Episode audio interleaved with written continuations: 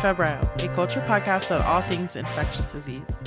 We use consult questions to dive into ID clinical reasoning, diagnostics, and antimicrobial management. I'm Sara Dong, your host.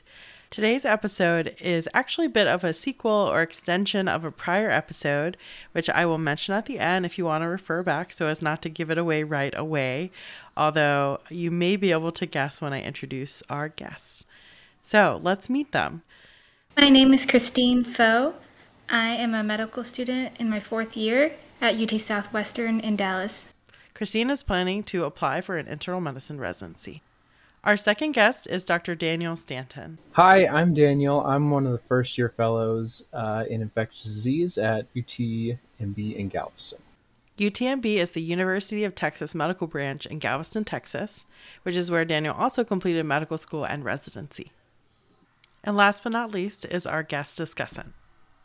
Hi, I'm Clinton White. I'm a professor in the Infectious Disease Division at the University of Texas Medical Branch. Dr. White's clinical interests and expertise include parasitology, tropical medicine, HIV, and opportunistic infections. He serves on the editorial board of a number of journals and directs the IDSA ASTMH Guidelines Committee for Neurocysticercosis. So before we get to the case, Febrile is everyone's favorite cultured podcast. So we kick off the episode by having our guests share some culture. So really, it can be anything that's brought you happiness recently. I'll start off with you, Christine. Sure. I recently had the opportunity to try some Asian American fusion restaurants. So I had Blood Brothers in Houston, which is a Texas barbecue place that also has Asian spices and influences. And I also got to try Chris and John in Dallas, which is a Mexican Vietnamese restaurant as well. Cool. That sounds great. what about you, Daniel?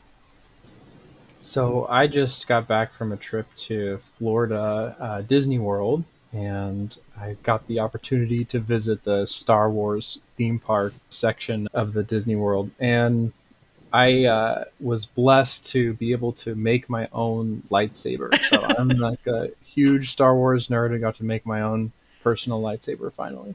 And how about you, Clinton? Um, yeah, I was actually a music major in college, and recently I've been listening to a lot of piano music, um, and particularly Chopin's Nocturne Number One and some pieces by Erik Satie that have sort of a, a melancholy uh, tone to them. Oh, what this is such a great variety. I love it. Um, well, Christine, I'll hand it over to you to tell us about the case and get us started. A 41 year old male prison inmate with a past medical history of hypertension presented with one year of worsening headache associated with nausea, vomiting, and weight loss. The headache is diffuse and worse while supine, radiates to his neck, and causes stiffness. Over the last three months, his headache now causes him to feel pressure behind his eyes, and he has developed nausea and vomiting several times per week, associated with 40 pounds of weight weight loss. Patient has also had recurrent sudden falls that are associated with sudden movement over the past year. He denies any specific triggers or prodrome of symptoms before his falls. Denies fevers, chills, night sweats, seizures, or focal neurologic deficits. He has been incarcerated for five years and he works as a cook.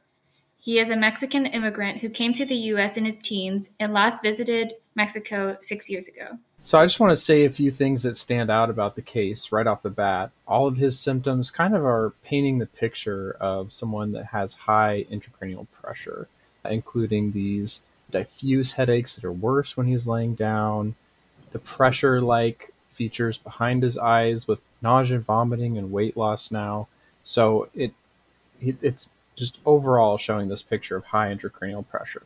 It's also based on the timing and the very slow progression of things, starting over a year ago with worsening over the last three months. This is a chronic process more so than like a quickly progressive process. So we're thinking if infectious wise, very slow growing infections, things like mycobacterial, maybe neurosyphilis, um, a fungal organism or parasitic organism, maybe some of our opportunistic infections. The next things we really would want to do in this case get a very detailed physical exam, particularly a neuro and a retinal exam. Um, then I, we would obviously want to go to imaging to see if there's any features that are changes on his anatomy from any of this increased intracranial pressure. After the imaging, if we don't find anything, any masses, we'd do a lumbar puncture, really looking at the cells and the differential on the cells more than anything, and then uh, establishes HIV status and uh, syphilis serologies. Um, also, non infectious wise, things that might cause this are um, things like uh, malignancy if they've metastasized to the leptomeninges or vasculitis, things of that nature as well. So, you want to tell us a little bit more about the physical exam, Christine? Sure. His physical exam was significant for an ataxic gait, some discomfort with neck flexion without rigidity, slight diffuse hyperreflexia, and bilateral papilledema. He didn't have any problems with mentation and no cranial nerve deficit or weakness. And he had negative Brudzinski's and negative Kernig sign. So we went ahead and got labs and imaging on him. So his labs were significant for leukocytosis of 12,000 white cells per microliter with eosinophilia. He also had a HIV and syphilis test that were negative. And he had a lumbar puncture that was performed with a CSF analysis that showed undetectable glucose, high protein, and an elevated white count of 47 with a high percentage of eosinophils. He had a CT of the head that showed severe hydrocephalus with transtentorial flow of CSF, but no other significant findings. He then had an MRI brain with and without contrast that was limited by motion artifact it was notable for communicating hydrocephalus and leptomeningeal enhancement. So, with, like we said before, this being a chronic process, we now have more evidence that there's a meningitis going on.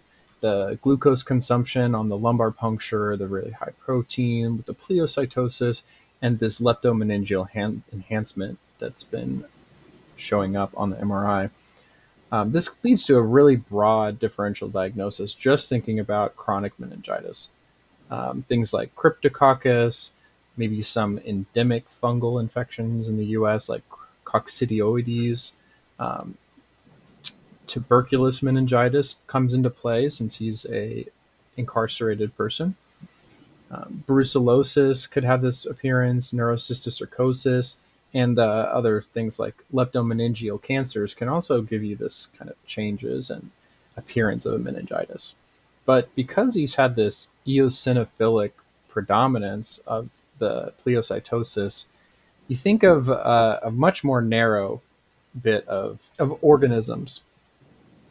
The f- first few that come to mind are the ones you always get from a textbook. Things like Angiostrongylus or the rat lungworm, um, Baylisascariasis, the neural larval migrans, and uh, gnathostomiasis.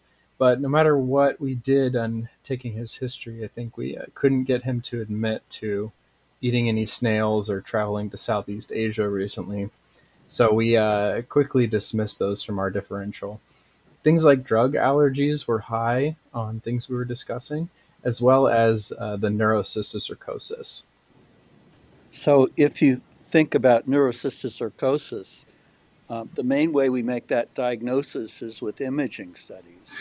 CT can be done, as was done in this case. Uh, it showed hydrocephalus and not a lot more. Uh, the CTs often will show cysts in the um, brain parenchyma or can uh, show calcifications uh, as well, neither of which was seen in this case. MRIs are considerably better than CT at demonstrating cysts particularly in the ventricles and subarachnoid space. Um, there are other methods that can be used to confirm the diagnosis. For example, serologies can be used to suggest exposure. There are newer methods like antigen detection, um, quantitative PCR, and even some cases are diagnosed uh, by next generation sequencing of the spinal fluid. So there are newer sequences on the MRI scans um, that can demonstrate things, particularly when they're missed on other sequences. Uh, one of them is called Fiesta. Christine, you think you can tell us what we dawn next? Sure. MRI brain was repeated with three dimensional Fiesta sequence and showed two large cysts with visible scolices in the fourth ventricle and enlargement of the cisterna magna with extensive cystic debris. In addition, there was multifocal subarachnoid cysts consistent with racemose neurocysticercosis. An MRI spine was performed with and without contrast that showed no significant findings.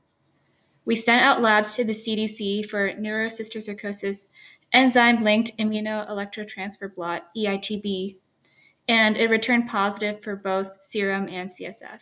So, this uh, patient had neurocysticercosis. Um, a previous episode, number 64, had Dr. Christina Coyle discuss some aspects of neurocysticercosis. We'll, I'll reiterate a few of them, but focus on some things that she didn't have time to talk about. Um, it's important when you think about neurocysticercosis that it, you realize that it's a series of diseases and not just uh, one infection. So if you told someone you had a staph infection, um, you'd want to know well, is this an abscess in the skin or bacteremia from a catheter or endocarditis? And they'd all have a little bit different management. And the same is true for uh, infections causing cysticercosis. Um, they're very different presentations depending on whether the cysts are just in the brain parenchyma, if they are, whether they're viable cysts, uh, degenerating cysts, or just residual calcifications. Um, you also can have extraparenchymal cysts, which are the most serious forms of disease, including ones in the ventricle or ones in the subarachnoid space. And often you'll have multiple different forms at the same time. So in this case, he had both uh, cysts in his ventricles and cysts in the subarachnoid space. So the diagnosis in this case was confirmed by the Fiesta imaging, which showed scolices within uh, cystic lesions, the so called uh, dot and hole sign, uh, which is pretty much diagnostic of neurocysticercosis. With neurocysticercosis, it's different from other infectious diseases in that the organisms are not, in most cases, proliferating a whole lot. And so the acute management, the initial management, should focus on getting their symptoms under control.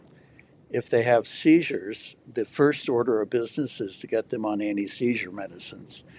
If they have hydrocephalus, that usually requires neurosurgery if they have diffuse cerebral edema, it requires uh, use of uh, anti inflammatory drugs. So, those are all important aspects of the initial management. So, Christina, you want to follow up? So, uh, just to go over his management, he was started on high dose dexamethasone and then subsequently in neurosurgery performed a suboccipital craniotomy, whereupon accessing the cisterna magna, innumerable cysts were found and were removed. The fourth ventricle was accessed inferiorly and the cyst removed and confirmed by neuroendoscopy. An extraventricular drain was placed, and albendazole and praziquantel therapy was started. The extraventricular drain was converted to a ventriculoperitoneal shunt, and methotrexate was started inpatient with plans to taper the steroids slowly outpatient. He's currently convalescing well. So, in this case, he did have some evidence of communicating hydrocephalus, which can be due to inflammation, and he was started on steroids. So, when we treat this disease, particularly in those with mixed forms, we think about the more serious forms of infection.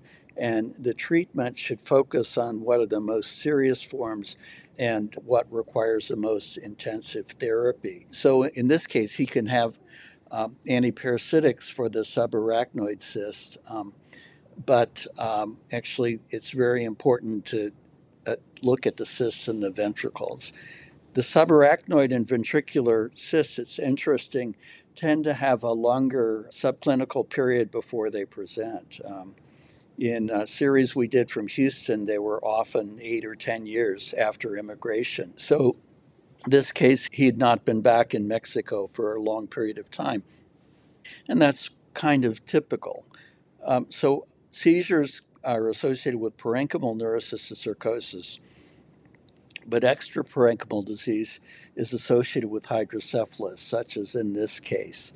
One of the interesting findings on this patient is he had these uh, periodic drop attacks, where, and actually there's a term, Bruns syndrome, uh, based on a neurosurgeon named Bruns who described this around 19, just after 1900 in Germany, where a cysticercus, typically in the third or fourth ventricle, moves around when you change positions and causes a sudden onset of an acute obstructive hydrocephalus. So that was probably going on in the past in this case and would be a real big risk factor um, for him not doing well if it was not addressed right away. So, in the fourth ventricular cyst, you really don't want to treat that medically. And in fact, if you gave antiparasitics, it actually might interfere with his long term treatment. Uh, so that wasn't done. Instead, we had a, a discussion with our neurosurgeons, and um, they said, Well, why don't you just treat him medically? And I said, Well, he's got the cyst in the fourth ventricle, and really, if that's not taken out, he's at risk for sudden death, which is not something we like to happen in our patients under our care. Um, so, because of that, we discussed this with the surgeons. Well, how do you get to the fourth ventricle? Well, there are two approaches. Some cases of neurocysticercosis, they actually take a flexible neuroendoscope, go up through the lateral ventricles, the third ventricle, and there are descriptions of snaking it through the aqueduct and just pulling the cyst out. However, there are critical structures on each side of the aqueduct, so you don't really want to do that unless the aqueduct is quite dilated. The other approach is to approach it from behind and do a craniotomy in the occipital lobe. And then, either by microdissection, by stereotactic approaches, or with neuroendoscopy, you can get into the fourth ventricle and take the cyst out. So, our patient had ventricular and subarachnoid cysts, and they went in from a posterior approach as soon as they got in the subarachnoid space, there were new innumerable cysts that sort of came out. And so it, he clearly had a heavy burden of subarachnoid disease. The cysts in the ventricle could be removed easily. And if that was all that had gone on, uh, he would be cured. So, ventricular cysticercosis, if you can take the cysts out and cure them, that's great. But he had so many cysts in the basilar cisterns and subarachnoid space that he was going to require long term therapy. The debulking that was done in this case uh, is helpful if you've got a lot of uh, parasites that you kill in the subarachnoid space. It takes the body a long time to get rid of them, and so you'll have chronic inflammation causing problems. Um, however, there are some cases that suggest maybe if you can get some of them out, it might improve your outcome. Typically, subarachnoid neurocysticercosis has not responded to the regimens of antiparasitic drugs that we use for other forms of disease, for parenchymal disease. Um, and there are three approaches that have been um, used in this case. Uh, in Mexico, they give high dose albendazole for a month and then repeat it again some uh, centers in the U.S. have used um, prolonged courses of albendazole, often la- lasting months to even over a year. More recently, there are studies using a combination of two antiparasitic drugs, uh, praziquantel and albendazole. And the praziquantel is parasit- parasiticidal in itself, but even more importantly, elevates the lev- levels of the active metabolite of um, the albendazole, so you get uh, higher steady state levels. Um, so, you know, that's often required and still may require a long course of therapy. So he's gotten debulking, he's antiparasitics. Um, it's really important that if you kill the parasites, you can cause worsen inflammation And the inflammation really is the cause of a lot of the chronic processes. So it's really important to get them on anti inflammatory medicines. Typically, we'll start out with uh, very, very high doses of, of steroids. Um, I think he was started out on 24 milligrams a day of dexamethasone. You don't want to keep people on that forever, and so drugs like methotrexate or TNF inhibitors have been used as steroid sparing agents for chronic disease. But he also has communicating hydrocephalus. And if you just give him antiparasitics, that's still going to be present. And so in his case, he required um, placement of an external ventricular drain and then a ventricular peritoneal shunt to manage the hydrocephalus. Uh, but he also needs chronic anti inflammatory drugs and chronic uh, antiparasitics. And um, by the time he'd gotten his cysts out of the fourth ventricle and the ones from the uh, posterior fossa removed, uh, he was feeling great. And I saw him in the hospital and he said, Why can't I go home? Thank you so much. You know, we crammed a, a very complex case into a fairly short time frame. So I actually was hoping maybe you could give a quick overview and summary of the case again. And I'd love to hear any additional thoughts you have about how you follow these patients in the clinic and as they are recovering. So this patient had ventricular cysticercosis, and that's a, that's typically requires uh, it's a surgical disease. It's not a medical disease. So if you've got obstructive hydrocephalus or hydrocephalus rather than just diffuse cerebral edema, that's a medical emergency and requires neurosurgery. Um, the ventricular cysts can be popped out. Uh, most of the time, they're not very inflamed and can come out easily by neurosurgery. The ones in the lateral and third ventricle can be removed by these neuroendoscopes, and once you've taken them out, uh, the patient's cured.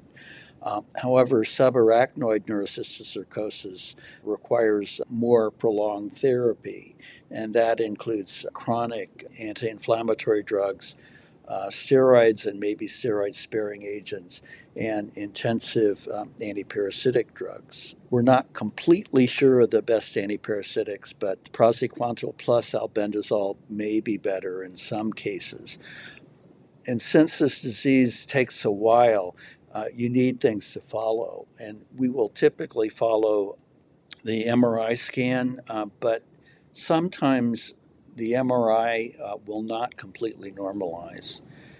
And so there are other things that can be followed. And there are a couple of tests uh, that can be used to determine if you have viable cysts. Those include quantitative uh, PCR assay and an antigen detection assay, both of which um, can be performed in the serum or in the spinal fluid. And if those have turned negative, um, you can actually stop the treatment, stop the antiparasitic treatment, taper the steroids, and uh, declare the patient cured. So, you know, this patient had a good outcome. It required aggressive treatment, a discussion with the neurosurgeons holding off on antiparasitic drugs until the cysts in the ventricles were removed, and uh, eventually um, starting a prolonged course of anti inflammatory and antiparasitic therapy. Thank you. Thank you to Christine, Daniel, and Clinton for joining Febrile today. As a quick reminder, you can also check out episode number 64, which was called Revenge of the Cyst and featured Dr. Cesar Berto and Dr. Christina Coyle, who also discussed a different case of neurocysticercosis.